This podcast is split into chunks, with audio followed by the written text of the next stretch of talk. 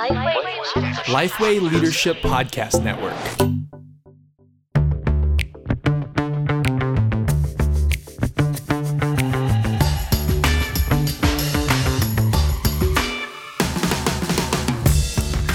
G'day, I'm Madeline Galea. And I'm Scott Sanders. Welcome to The One Thing, a podcast designed to give you one solid, practical tip for gospel ministry each and every week. Hello. Hello. Well, it's a, it's a little bit awkward. We've got your mum in. The, we've got your mum here today. I'm just like I've got to be on my best behaviour. This is Sandy Galea. This is this is my mum. Hello, mum. Hello, daughter. Welcome. Uh, Which means we're going to be talking about kids ministry. So we've got lots of props and fun games for those who are listening in and not looking. Today's going to be a fun episode because we get to play with kids' resources and also hear from Sandy about the great ministry of KidsWise. The One Thing's brought to you thanks to Geneva Push, the Australian Church Planting Network. Over the past 10 years, we've helped plant 100 churches, and by 2030, we plan to help launch uh, 200 more. Which is pretty cool. But for now, you press play on the one thing. Today's episode is kids ministry.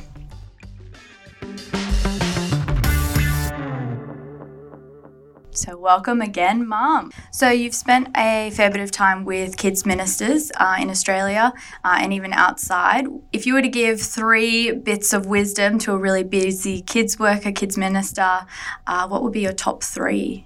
Uh, look, the, most of the time we're just caught up with the busyness of getting ready for Sunday, gathering the resources, getting the admin right, making sure the checks are right for our leaders.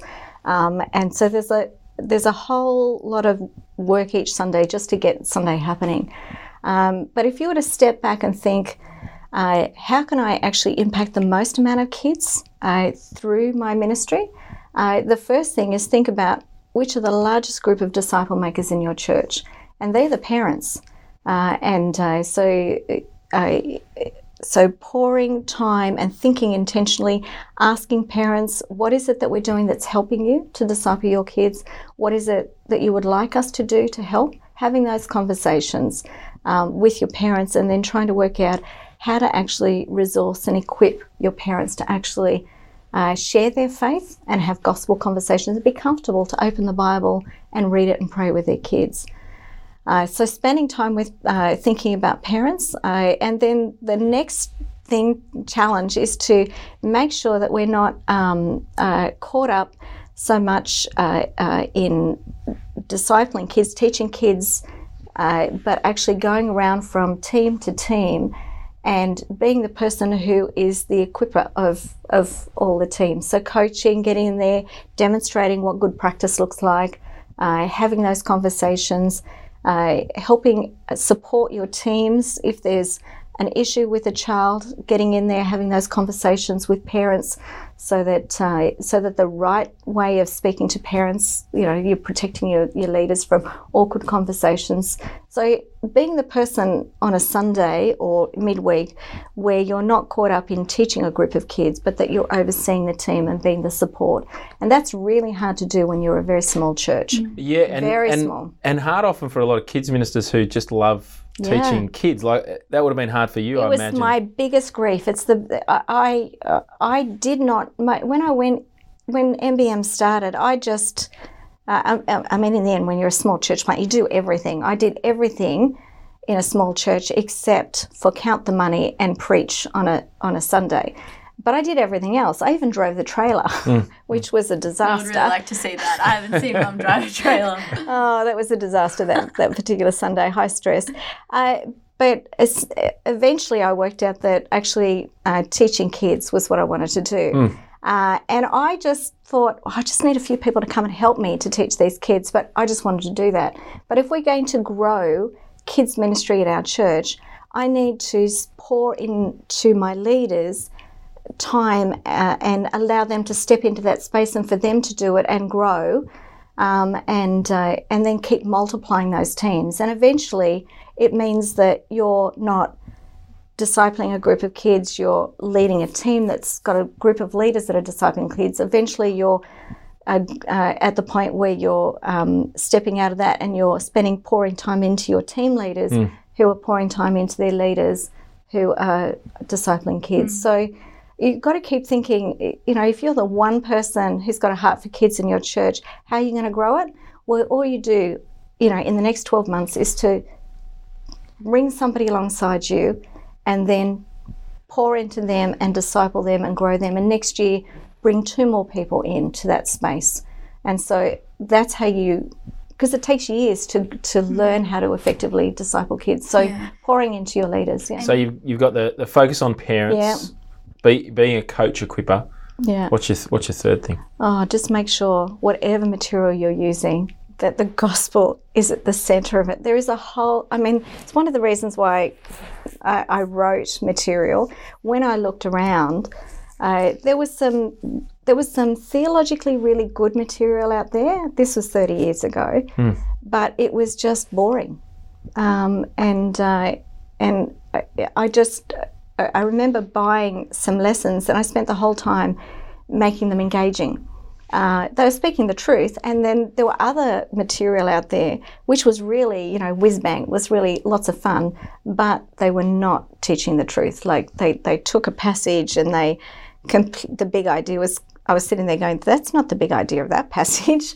It was like they, they found a big idea and they were trying to actually force a passage to uh, comply with it. And so, uh, yeah, so finding material that uh, whatever you use that has the gospel at the center of of the the um, the the of every every lesson, and that it's engaging for kids. Yeah. So finding yeah Yeah, this might um, this might fit it back into your point too, though. But I feel like uh, one of the strongest things uh, you emphasize is going from rosters to teams. Yes, and yeah. that emphasis. Do you want to talk a little bit about that? Yeah, I think. Um, see, how do we disciple any person in church? It's we we take them to Jesus through the scriptures in the context of meaningful relationships, and uh, and I think for people in kids ministry, we understand. Yes, we've got to take them to Jesus.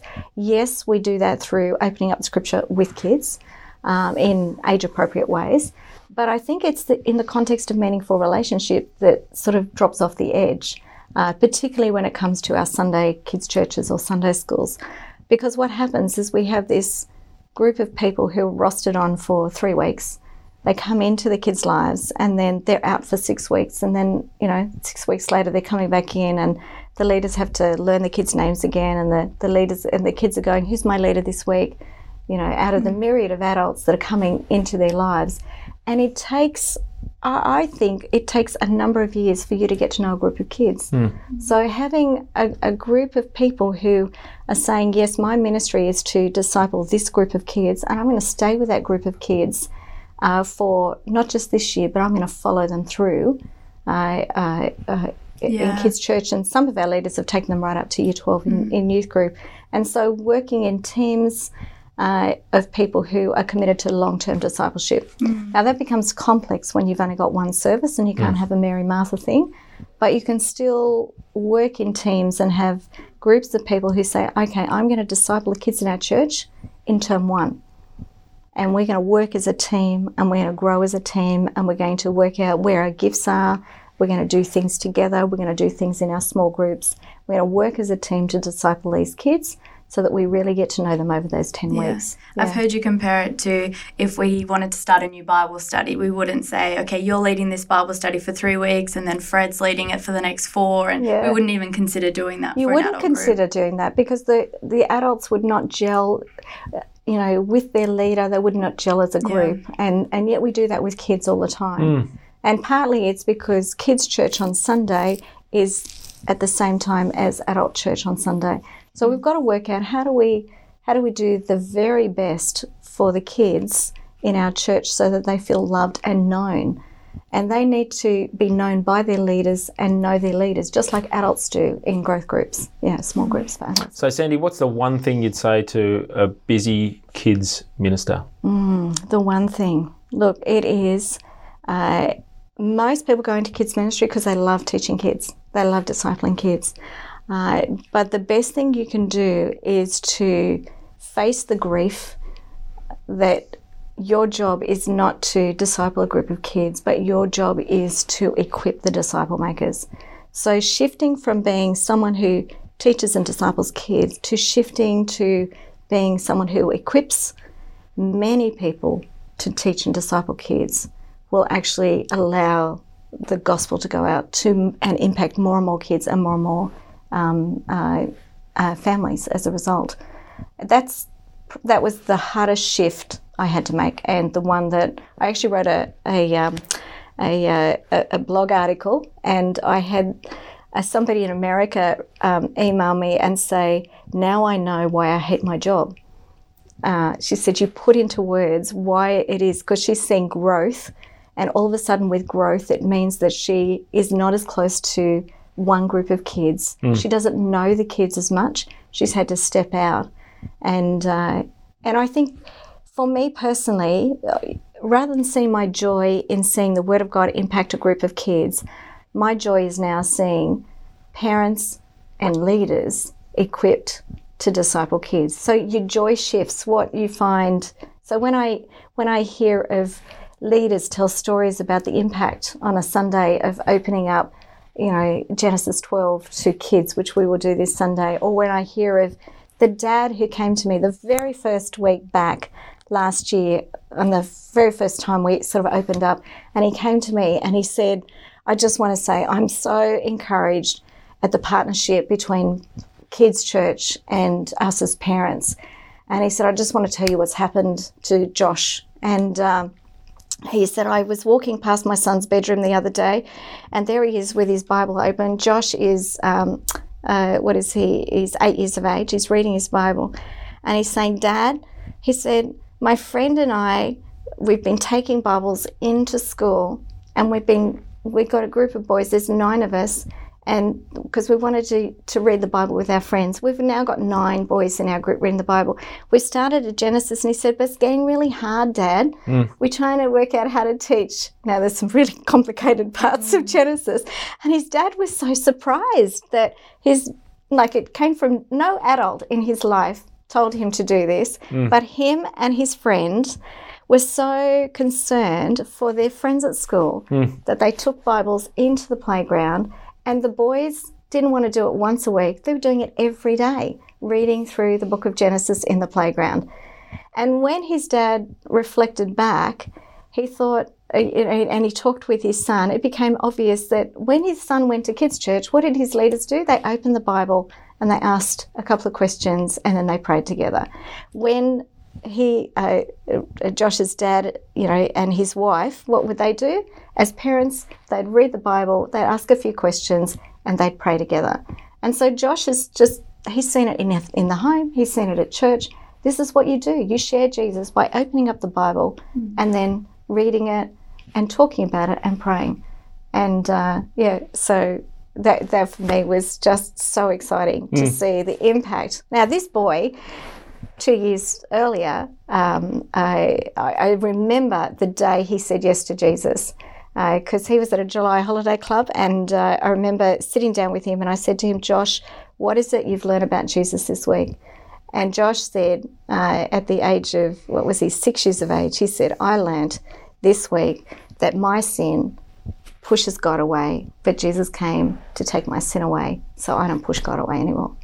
Mm. Now, Sandy, so how would you say the one? How would you say the one thing in five words without telling a story? sorry, sorry. So how would you say the one thing I'm like sorry. the uh, one thing yeah. make the shift from yeah. being a doer to a quipper? Yes, yes, that's exactly and right. Grieve. That's good. and grieve the process. Yeah, and grieve it. So, Sandy, what would be your one thing to a busy kids minister?